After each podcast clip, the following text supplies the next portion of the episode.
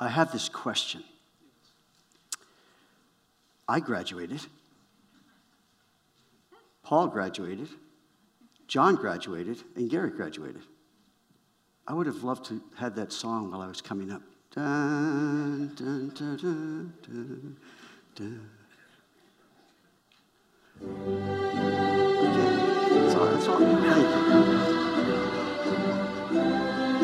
Kevin Day.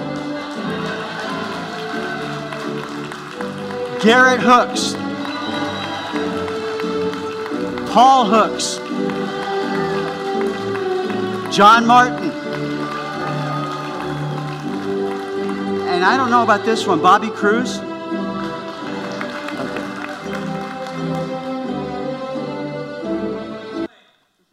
Robin Wank. So what happened we didn't get certificates? I, we got to talk, Garrett. Okay, we're going to start Second Peter. I'm looking forward to this right out of First Peter this morning. Second Peter, all things that pertain to life and godliness is what I've given the title this morning, looking at our precious faith. So would you stand with me as we read through the Word of God? I will read, you follow. I'm using the New King James Version. If you're using something different, that's fine. Uh, and then I want to do another responsive reading from one of the Psalms, Psalm 19. So here we go. Simon Peter, a bondservant and apostle of Jesus Christ to those who have, have obtained like precious faith with us by the righteousness of God and our save, of our God and Savior Jesus Christ.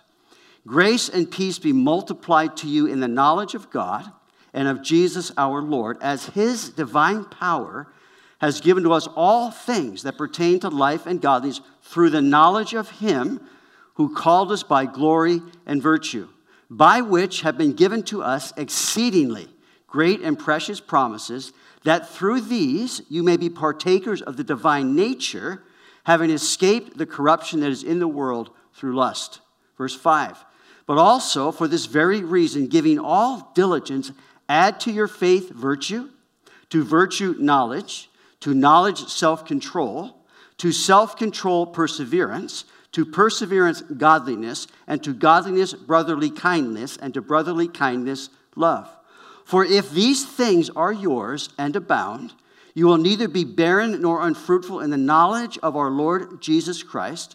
For he who lacks these things is short sighted, even to blindness, and has forgotten that he was cleansed from his old sins. Therefore, brethren, be even more diligent to make your call and election sure. For if you do these things, you will never stumble. For so an entrance will be supplied to you abundantly into the everlasting kingdom of our Lord and Savior Jesus Christ. For this reason, I will not be negligent to remind you always of these things, though you know them and are established in the present truth. Yes? I think it is right, as long as I am in this tent, to stir you up by reminding you, knowing that shortly I must put off my tent, just as our Lord Jesus Christ showed me. Moreover, I will be careful to ensure that you always have a reminder of these things after my decease. For we did not follow cunningly devised fables when we made known to you the power and coming of our Lord Jesus Christ, but were eyewitnesses of his majesty. For he received from God the Father honor and glory when such a voice came to him from the excellent glory This is my beloved Son, in whom I am well pleased. And we heard this voice which came from heaven when we were with him on the holy mountain, Mount of Transfiguration. And so we have the prophetic word confirmed, which you do well to heed as a light that shines in a dark place until the day dawns and the morning star rises in your hearts. Knowing this first, that no prophecy of Scripture is of any private interpretation, for prophecy never came by the will of man but holy men of God spoke as they were moved by the Holy Spirit. In that context of the Word of God, I want to uh, responsibly read Psalm 19. So I'll read the odd and the first and odd verses. You read the second and even verses. As we get to chapter verse 7, it's going to talk all about the Word of God. So here we go. The heavens declare the glory of God, and the firmament shows his handiwork.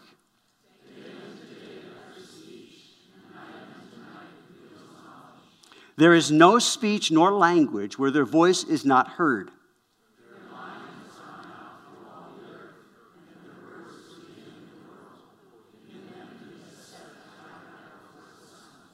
which is like a bridegroom coming out of his chamber, and rejoices like a strong man to run its race.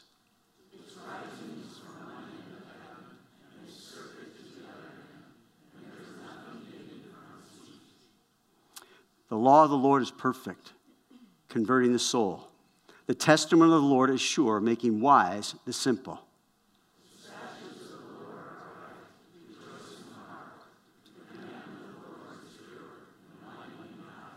The fear of the Lord is clean, enduring forever. The judgments of the Lord are true and righteous altogether.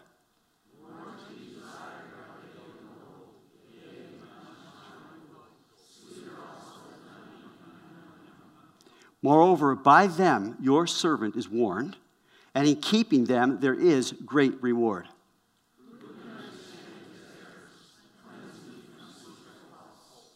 Keep back your servant also from presumptuous sins.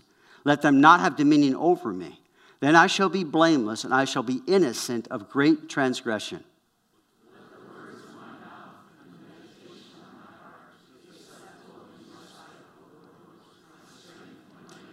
Lord, we are so thankful we have the word in such abundance. In fact, many of us have several different Bibles here, there, and everywhere. But Lord, unless we hear and then obey, unless we take these things and apply them, it's going to do us no good.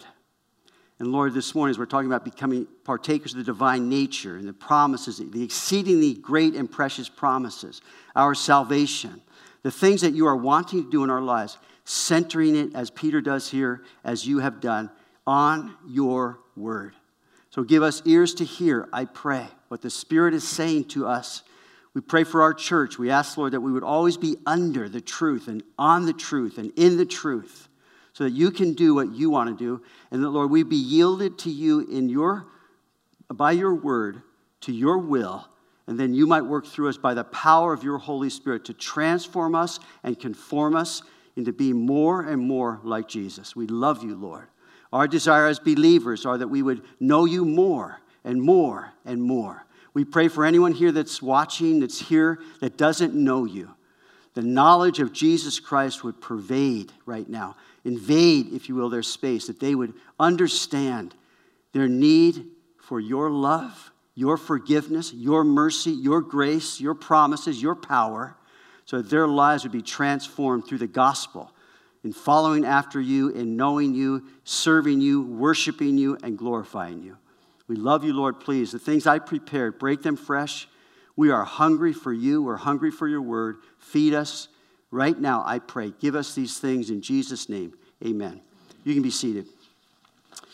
So, there was this really dumb movie that came out about 20 years ago. It was called Like Mike. It was rated PG. I don't recommend it, it's that dumb. But the story is very creative. You have a young boy who dreamed of being like Michael Jordan. And when lightning strikes his basketball shoes, voila, this 14 year old boy plays like Michael Jordan. Now, someone said that lightning never strikes the same place twice.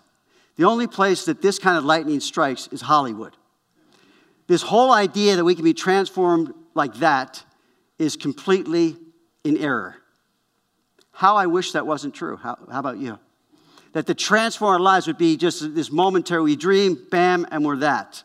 And so if, if, if it were like that, we would be taking all the glory.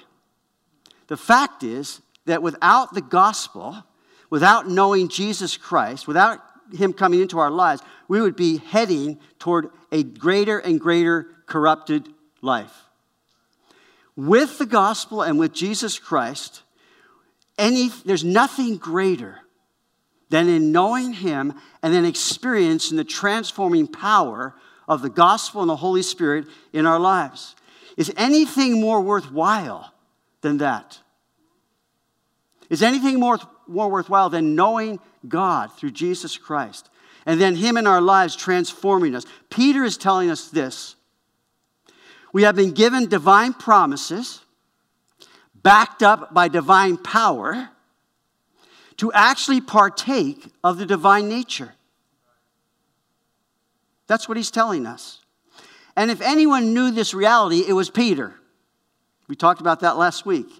we are becoming as believers more and more like Jesus Christ. There is no greater goal, there's nothing you'll ever be seeking after that's anything close to becoming more like our Savior. And he's telling us that. Romans 8 28. We know that all things work together for good to those who love God, to those who are called according to his purpose. For whom he foreknew, he also predestined to be conformed to the image of his Son, that he might be the firstborn among many brethren. In other words, he is the standard. Whomever, then moreover, whom he predestined, he also called. Whom he called, he also justified. Whom he justified, he also glorified. And like my pastor Smith, Chuck Smith used to say, what do we say to these things? Far out. He lived in the hippie days. Second Corinthians, now the Lord is the Spirit, and where the Spirit of the Lord is, there is liberty. It's a freedom of being transformed and being conformed. But we all, with unveiled faces, face, beholding as in a mirror the glory of the Lord, are being transformed into the same image from glory to glory. How? Just as by the Spirit of the Lord. In other words, this is not possible until, first of all, you've been born again by the Spirit of God. And then, second, you understand your need. I understand my need for the presence of the Holy Spirit, the power of the Holy Spirit indwelling me, the fullness of the Holy Spirit, so that He can take me along in this process called sanctification. He can take my life along. And I'm thankful I'm not who I was, but I'm also thankful I'm not who Jesus, Jesus not done with me yet. And He's not done with you. He is working in you both to will and to do of what pleases Him. So it's only through the supernatural work of the Holy Spirit that we are cognizant of our need to be changed, and that we are then given this, the Holy Spirit, God given gift of the Holy Spirit to then work out that, that transformation. Now, here's the thing it necessitates our participation. It necessitates our cooperation. It necessitates, as Paul wrote to the Romans, yielding our members as instruments of righteousness to God, of responding to the Holy Spirit, of taking these matters very uh, graciously and thankfully and diligently and saying, okay, if this is going to happen, I must be participating. I must be cooperating. I must, if I'm going to be partaking of the divine nature. So Philippians puts it this way Paul, therefore, my beloved, as you have always obeyed, not as in my presence only, but now also in my absence, work out your own salvation with fear and trembling, for it is God who works in you both to will and to do. Now, notice what he says uh, do all things without complaining. There's some transforming that needs to take place and disputing. that you may become blameless and harmless, children of God, without fault, in the midst of a crooked and perverse generation, among whom also you shine as lights in the world, holding fast the word of life, so that I may rejoice in the day of Christ that I have not run in vain or labored in vain. Paul saying, You hold on to the word. You hold on to what God said, because I don't want to be dis- disappointed in what's happened to your life. I want to see you transformed. I want to see you conformed into the image of Christ. And is that not the heartbeat of every parent in this room, every grandparent in this room, for our children to become more and more like Christ? John put it this way I have no greater joy than to hear that my children walk in what? Truth, the Word of God. So there's three things that I'm going to hit this morning in this message. First of all, His divine power has given us all things. Say amen. His divine power has given us all things. We are, we are giving all diligent to do these things, and they're these things. It's not all things, these things, and Peter lays that out. And then, third, all these things, listen carefully, I know you are, the Word of God, they do not change. They do not change.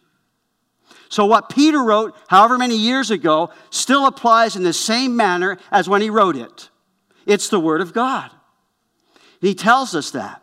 So his divine has given us all things, exceedingly great and promise, great and precious promises. Now, what does that mean? Here's the simple know Jesus. Know Jesus, through whom all blessings flow. The great and precious promises come through Jesus. So know do you know him? You ever see that little video? Do you know him? Do you know Jesus this morning? And is he the pursuit of your heart as a believer? Are you pursuing your relationship with Him above all others? Peter, a bondservant, apostle of Jesus Christ, to those who have obtained like precious faith with us by the righteousness of our God and Savior. The author is Simon Peter, first a servant, second an apostle. He's writing to those who have this precious, in fact, the language is this faith is a precious gift of God for us. He used this word precious three times in this epistle. Number one, the Christian faith is precious.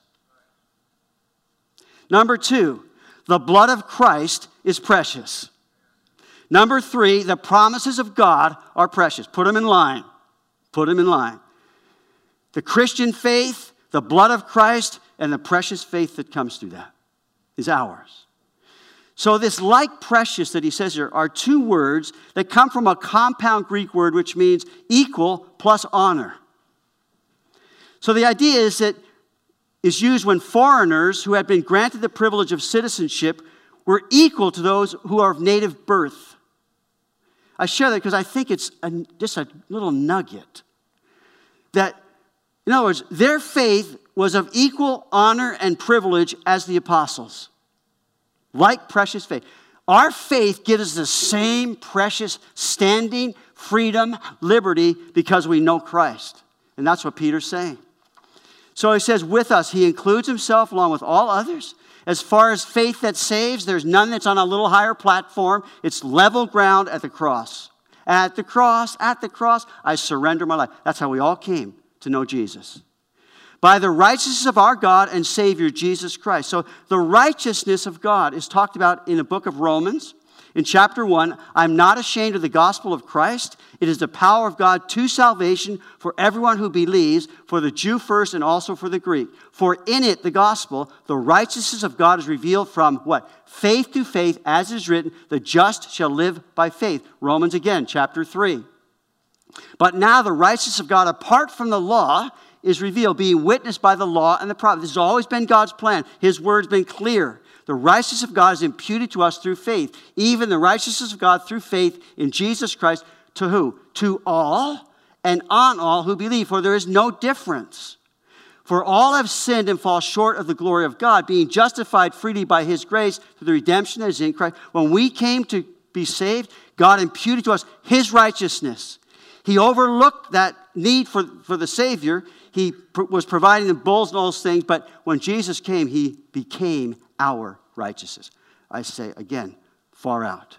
That's what's ours. So the righteousness of our God and Savior Jesus Christ, grace and peace be multiplied to you, not added, multiplied to you in the knowledge of God and of our Lord Jesus Christ. Seven times in this first chapter, that word know, knowledge, in different forms, is Peter uses it. Knowledge, know God.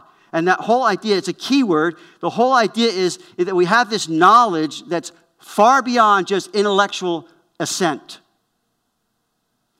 We know God. So there are many things about which we may have knowledge, but the most important knowledge is that we know God and we know the Lord Jesus Christ. To me, that's the emphasis of this chapter. Know Jesus. Do you know him?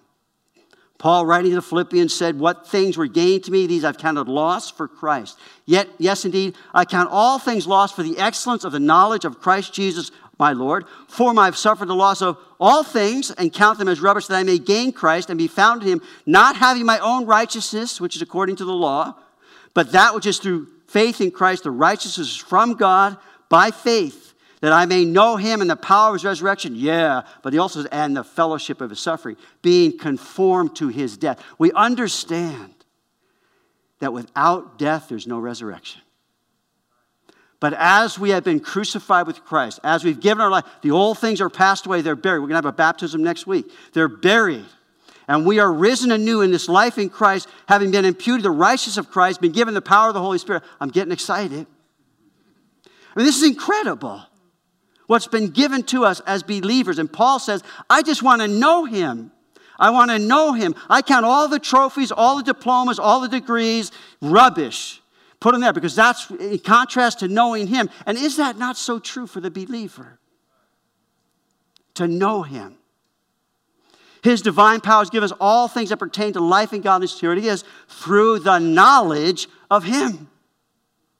Everything we need for life and godliness is ours in knowing Jesus Christ, who called us by glory and virtue. This virtue means it's more than purity. It speaks, listen, this is great. It speaks of courage and valor. Virtue. Does not our relationship with Jesus Christ set a whole new understanding of glory and valor? Certainly it does. Who called us by God called us to Jesus for salvation. Salvation has called us to glory and virtue, by which have been given us exceedingly great and precious. Doesn't say by just precious promises, but exceedingly great and precious promises. They're out of this world. They're out of our comprehension. The fantastic assessment of the promise of God as being precious and exceedingly great, that through these you might be partakers of divine nature. In other words, these promises are out of this world. And they're out of our reach except in Christ Jesus. That's how precious they are. When Adam was created, he was created in the image of God. Sin ruined that image. Jesus, through the cross, redeemed us. And now he's recovered, if you will, that image. He's restored once again this glorious image of Christ in our lives as believers, having escaped the corruption that is in the world through lust. Would you say amen? This is the great breakout from the prison of sin. We break out of sin in this glorious thing called salvation for us. And he points to lust or greed. Behind the corruption in the world is the lust of the flesh, is the greed of the sinful nature. It corrupts everything it touches. And we are seeing that corruption surfacing and puking out in many, many ways. James says, Where do wars and fights come from among you? Do not even come from your, from your desires for pleasure that war in your members? You lust and do not have. You murder and covet and cannot obtain. You fight and war, yet you do not have because you do not ask. You ask and do not receive because you ask amiss that you may spend it on your pleasures. Now, James cuts to the chase right through the whole book. So I, I read these for us just to take to heart, take the word of God in. Here's what P- James is addressing the same thing of the lust of the flesh or the lusts of our flesh. He says, Adulterers and adulterers, do you not know that, that friendship with the world's end is, is enmity with God? Whoever therefore wants to be the friend of the world makes himself an enemy of God. You can't live both worlds. There needs to be a coming out and a transformation, this great breakout from the prison of sin. I'm no longer seeking the things of the world. I'm no longer going after my my passions and material possessions, they're not the motivating things any longer. I'm motivated by things like Jesus put it this way Do not worry, saying, What shall we eat, or what shall we wear, or drink, or what shall we wear? For after all these things the Gentiles seek. Does that mean we don't need them? No. Does that mean we don't work? No. He's putting the priority where it needs to be as far as all of life and godliness. Seek first the kingdom of God and his righteousness. And all these things will be added to you. Therefore, do not worry about tomorrow. Oh my goodness, how does that work? That's what Jesus said. Do not worry about tomorrow. For tomorrow will worry about its own things. How many of you found that? We worry about so many things that never happen. Sufficient for the day is its own trouble. In other words, live day to day, trusting God to take care of your life but live day to day knowing God is the one who wants to transform your life. And all the things that come along in your life and in my life are a part of God's wonderful, great, and precious promises to transform us that we might be partakers of the divine nature. Add to your faith, add to your faith. Now, I love this little nugget here. This word in the Greek is the word from which we get chorus or choreography. It has the idea of a supported expression of our, fa- our faith, a, supported expre- a supporting expression of the whole. And so, faith, to faith, we are to supply, we are to add, we are to support, we are to express, we are to choreograph, if you will, seven virtues. Now, the picture I like best for me, it's not the idea that once we have faith down, we add virtue. Okay, one, two, check, check. And then we get the virtue down and we add knowledge, check. No, it's the language that all these seven virtues are a full expression of faith. They're a supply to, they're a part of the whole. So the picture that I like the best is one of a symphony. And you have the conductor. And the conductor stands, not no instruments, but the conductor is simply up with the flutes. I don't know if I'm doing the right side here or not. And so as the, as the song is being played, or you might look at a, at a choir, and you have the harmonies, and you have all these things that go together and blend together to make a beautiful one sound. And so the conductor, in my mind, is the Holy Spirit. And so as he's conducting our lives, he's saying, This right now is what you need a little more of. We need to hear that a little. We need to focus on this section or that section. But it's all a whole expression of a full faith. So this is the working out of our salvation. Here we have the conductor. Am I practicing? Am I sounding? Am I harmonizing with this full expression of what God wants to do in the faith He's given to me as a gift? It's the working out of our salvation. It's giving all diligence to add what? Virtue. To, by the way, the Christian, this starts with faith and ends in love. That's the path. So, virtue is goodness or moral excellency. These are all things we are to be doing, practicing. Knowledge is not that, not that of intellectual pursuit, but a spiritual knowledge which comes only through the Spirit of God. 1 Corinthians, he hits this. Paul, again. 1 Corinthians 2, these things all, we also speak not in words which man's wisdom teaches, but which the Holy Spirit teaches, comparing spiritual things with spiritual. But the natural man does not receive the things of the Spirit of God, for they are foolishness to him, nor can he know them because they are spiritually discerned. We are in a whole nother realm as believers in knowing God. But he who is spiritual judges all things, yet he himself is rightly judged by no one. For who has known the mind of the Lord that he may be instructed? But we have the mind of Christ. Wow. Self control. How many don't know what self control is? In other words, I'm setting aside my passions, bringing them under the control of the Holy Spirit to do the things that God's called me to do. It's the opposite of excesses. So it has the idea of moderation, restraint, temperance. So need a little moderation here. What's going on right now? Need a little self control here. Perseverance means long suffering. Someone wrote it this way We view time with God's eyes. So I always feel like God's either late or too soon. Never. So the things that are going on, God's saying, okay, we need a little perseverance right now. Exercise your faith, add to your faith, expressing. Godliness is devotion to God. Brotherly kindness is the word phileo, but then he says to phileo agape, that unconditional love. So he begins with faith, ends in love. Verse 8 For if these things are yours and abound, you will be neither barren nor unfruitful in the knowledge of our Lord Jesus Christ. Need a little self.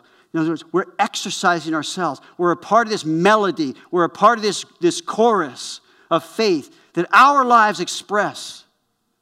And it comes in many different facets, but it's a whole expression. And so there are times, and you know this as well as I do, there are times when different things are called for that exercise our faith in, that we exercise our faith in doing them. So the question is are you diligent to add these things? These qualities, virtues of faith, as you're called upon. And these are yours and abound. Not just, ex- but they're abounding. The Holy Spirit, when we do that, will bring forth life and a life that is very fruitful. Jesus put it this way I am the true vine, and my Father is the vine dresser. Every branch in me that does not bear fruit, he takes away, that it, and every branch that bears fruit, he prunes that it may be more fruitful. He is the master vine dresser. You're already clean because the word which I have spoken to you is not a salvation issue, it's a fruitful issue.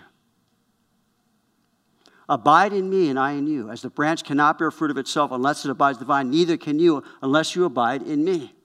I am the vine, you are the branches. He who abides in me and I in him bears much fruit. Without me, you can do nothing. And I've said this before, I'll say it again. I have so often tried to disprove that truth.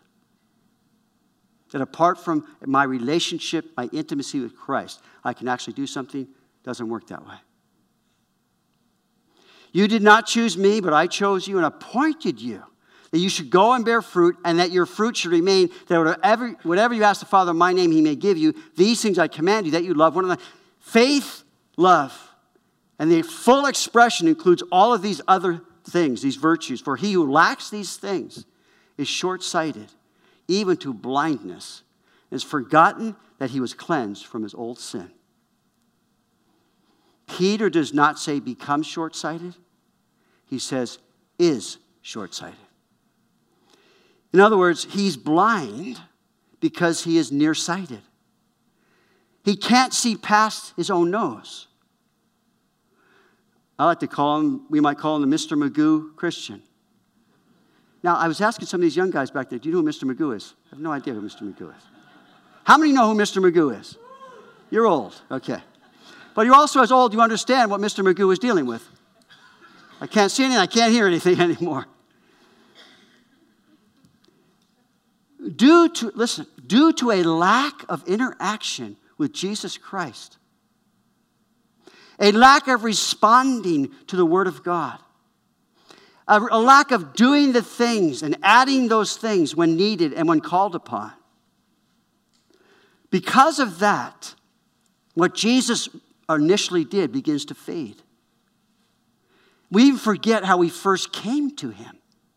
And that coming to Him that He forgave us of our past sins, He forgave us completely, was the motivation to seek after Him. But something happened. This is what I believe happens. We are no longer doing the things that our faith calls us to do. We're no longer partnering, if you will, with God through the Holy Spirit. We're no longer yielding our members to God to do what He has called us to do in our faith say, okay, I surrender. Okay, I repent of that. I own that sin. I own that weakness that's mine that led to sin. I own that and I repent right now. I say, I'm done. And say, God, would you help me and fill me afresh in forgiving me and cleansing me that I can, next time it comes along, here's another opportunity to add to my faith, to raise the level the chorus, the harmony in my life. See, those who do not add these things will lack these things. It requires our participation in this thing called salvation. Not willing to see the things that I need to see because I'm not willing to do the things that I need to do. And Jesus talks about that. We lose sight. Life and godliness are much more than a mental assent to some truth. They are living the truth in obedience to God. They are a heart response in hearing and then doing the Word of God. Now, this parable comes up. I'll have it up there. A great multitude had gathered, and they had come to him from every city. He spoke by a parable. A sower went out to sow his seed. He sowed, some fell by the wayside. It was trampled down. The birds of the air devoured it. Some fell on a rock, on rock, and so, as soon as it sprang up, it withered away because it lacked moisture. Some fell among thorns, and the thorns sprang up with it and choked it. But others fell on good ground, sprang up, and yielded a crop a hundredfold. When he had said these things, he cried, He who has an ear to hear, let him hear. And so his disciples asked him, saying, What does this parable mean? So here we have it. Here's what it means. And he said, To you has been given to know the mysteries of the kingdom of God, but to the rest is given in parables, that seeing they may not see, no, they don't want to see. And hearing they may not understand because they don't want to hear, they don't want to understand. Now, this is the parable. The seed is, listen, the seed is the Word of God. Peter is going to spend most of this epistle talking about the Word of God. Those by the wayside are the ones who hear it. The devil comes along and takes away the Word out of their hearts that they should believe and be saved. So the first response is a hard response. The seed just lays there and the devil comes right along and takes it.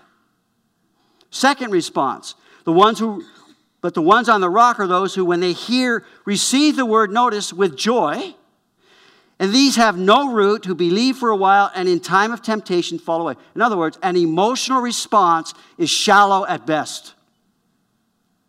Woo! I've had a lot of those. Woo!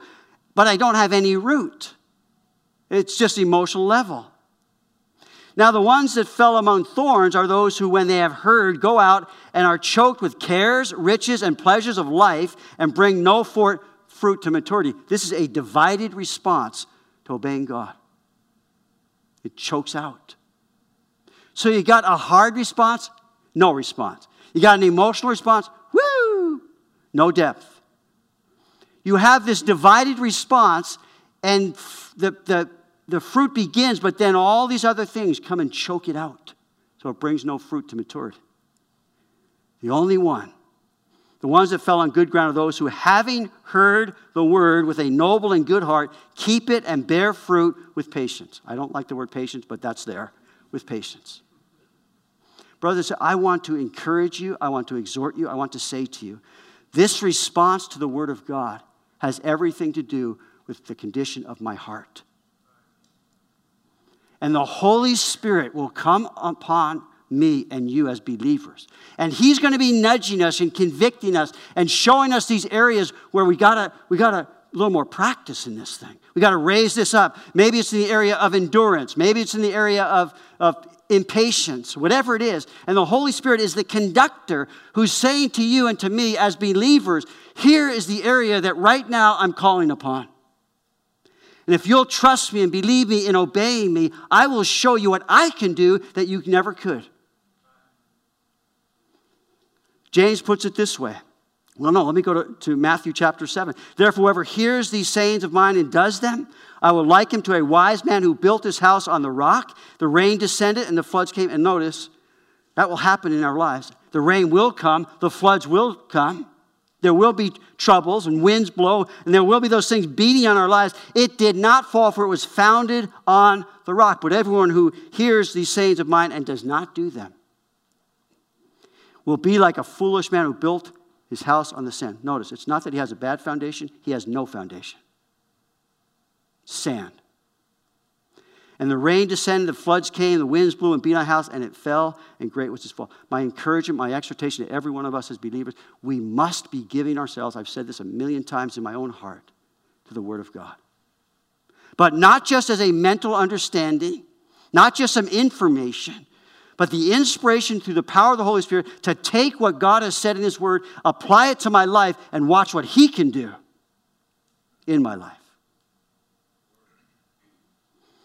James says, Lay aside all filthiness and overflow of wickedness, and receive with meekness the implanted word which is able to save your souls. But be doers of the word and not hearers only, deceiving yourselves. See, it's, it's a deception of the flesh. For if anyone is a hearer of the word and not a doer, he's like a man observing his natural face in the mirror. He observes himself, goes away, and immediately forgets what manner of man. Other words, this is what that says to me. When I look into the word, I better take a minute here to pray. Oh, I got it, did my, and walk away. No, take a minute to pray. I've seen it. I've seen what God. Now let's take a moment to think about this. Let's bring this before the throne of grace. Let's bring us to God in prayer and say, okay, I just read that, and what, okay, what, what would you have me to do? What are the things in here in my life? I don't want to just hear it. I just want the information. I want the Holy Spirit to be able to take the inspiration given to me through the Word of God to then transform my life to be more like Jesus. He who looks in the perfect law of liberty continues in it and is not a forgetful hearer, but a doer of the word. word. work, this one will be blessed. He says, work. Do it. Therefore, brethren, be even more diligent to make your call and election sure, for if you do these things, you will never stumble. For so an entrance will be supplied to you abundantly in the everlasting kingdom of our Lord and Savior Jesus. In other words, don't let this happen, brother, sister. Kevin, don't let this happen. Cooperate, participate. It begins many times with repentance and confession and being washed and then saying, okay, so thankful, Lord, for another opportunity to be better practiced in this, my faith. Add, add, add. All these things do not change. They'll be the same as they were for Peter and us and our grandkids and our great grandkids and every generation down the line. These things do not change. He is, his divine power has given all things that pertain to life and God. His exceedingly great and precious promises. So what's the deal here? No Jesus. That's never, never going to change. I want my life changed. You want your life changed. You want to see transformation. We got to know Jesus more and more. We got to bow before him more and more. We got to worship him more and more. We got to pray.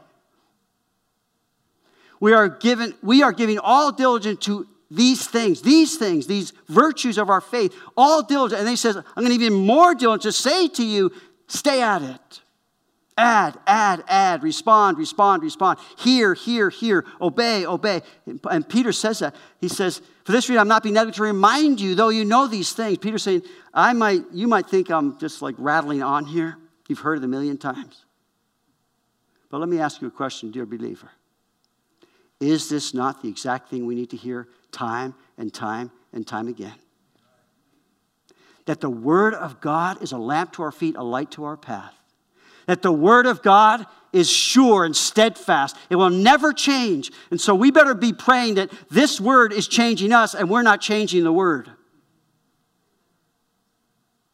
I'm going to remind you, though, you know these things. I think it's right as long as I'm in this tent. In other words, he's ready to die as Jesus said he would.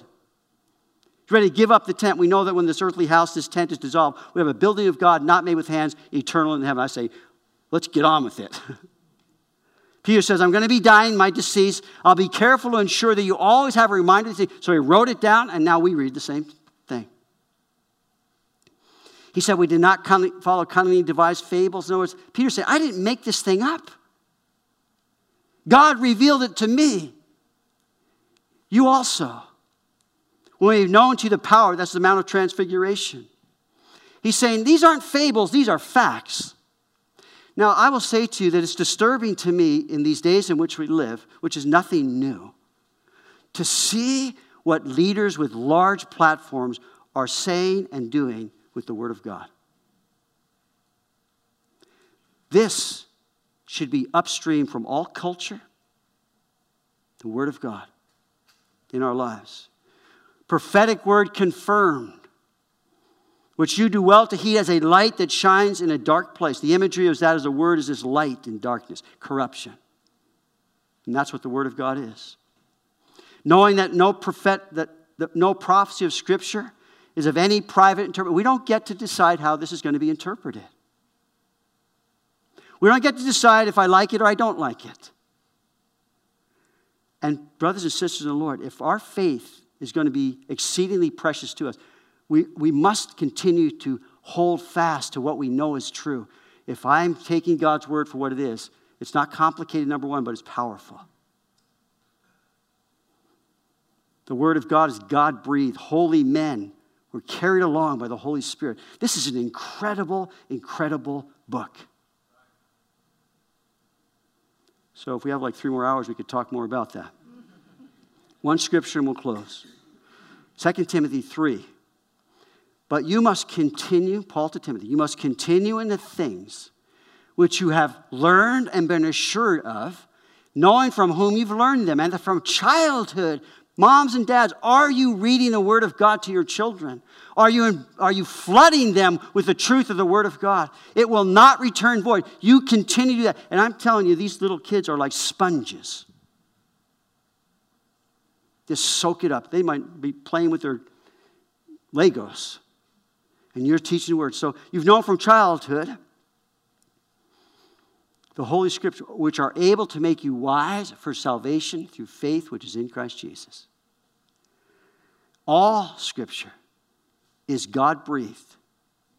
It is profitable for doctrine, for reproof, for correction, for instruction in righteousness. What? That the man of God, the woman of God may be complete, thoroughly equipped for every good work. We hold tightly, and that's why I wanted to, to close. The Scriptures are the revelation of God Himself. The scriptures cannot be correctly interpreted without the Holy Spirit. The scriptures are never to be interpreted according to my likings, but according to what is God saying. The scriptures are inerrant and infallible and never change, and they have the power to change our lives. So I wanted to close, if you would stand, by reading again from Psalm 19, but this time only verses 7 through 14. As the band, our, our worship team comes out, I'd like to close in worshiping God, understanding His revelation to us through His Word is absolutely incredible. And what the psalmist writes here is this revelation, the perfect revelation of the Lord has been given to us. We've just gone through a very short part of that revelation in 2 Peter. Here we go. I'll read this odd verse and you read the uh, even. Let's take this in as we do. The law of the Lord is perfect, converting the soul. The testimony of the Lord is sure, making wise the simple.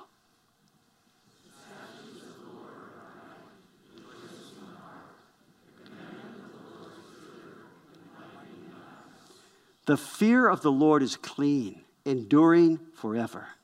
The judges of the Lord are true and righteous altogether.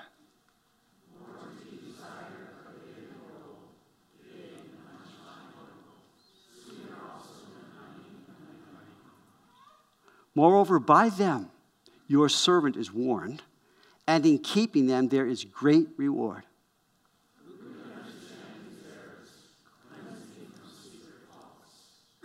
Keep back your servant also from presumptuous sins. Let them not have dominion over me. Then I shall be blameless and I shall be innocent of great transgression.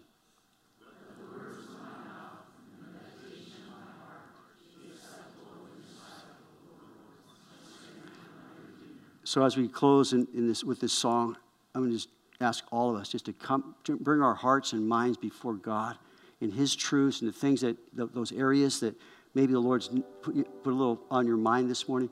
And if we will just come to Him in worship, acknowledge that He is the one who transforms us. He's the one that's working in us to will and to do. He's the one. And we just need to bow before Him in worship and say, Lord, I'm thankful that I'm not who I was, but I'm thankful I'm not who you're going to make me yet.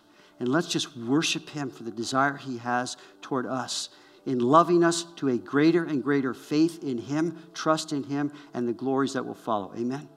Let's do that.